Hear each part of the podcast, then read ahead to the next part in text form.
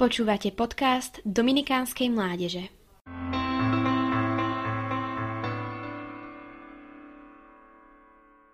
Apoštolská tradícia Od čias reformácie vzniklo viac než 25 tisíc rôznych protestantských denominácií a každá z nich si robí nárok na to, že nasleduje Ducha Svetého a správne rozumie Svetému písmu.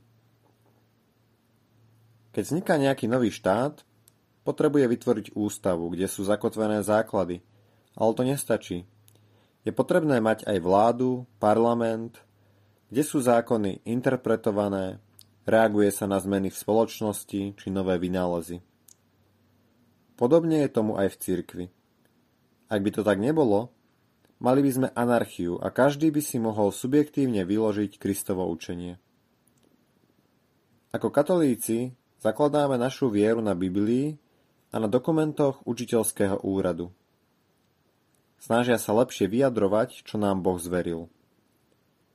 Na rozdiel od protestantov, ktorí nasledujú princíp sola scriptura, čiže uznávajú len autoritu Biblie. Biblia však sama o sebe ako autorita neobstojí, už len preto, že nám nespadla sama z neba.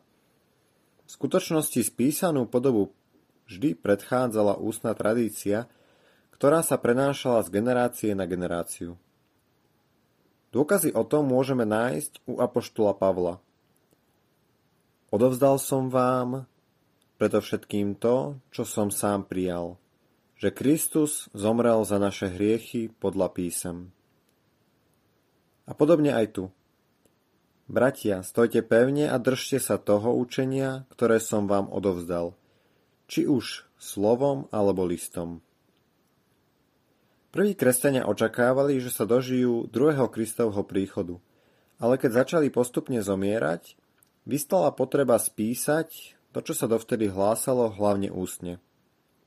Tak nám postupne vznikali knihy Nového zákona.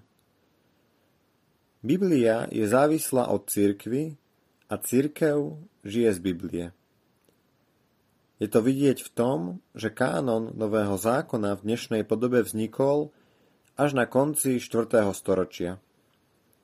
Od roku 30 do 393 teda kresťania neboli jednotní v tom, ktoré knihy sú inšpirované Duchom Svetým.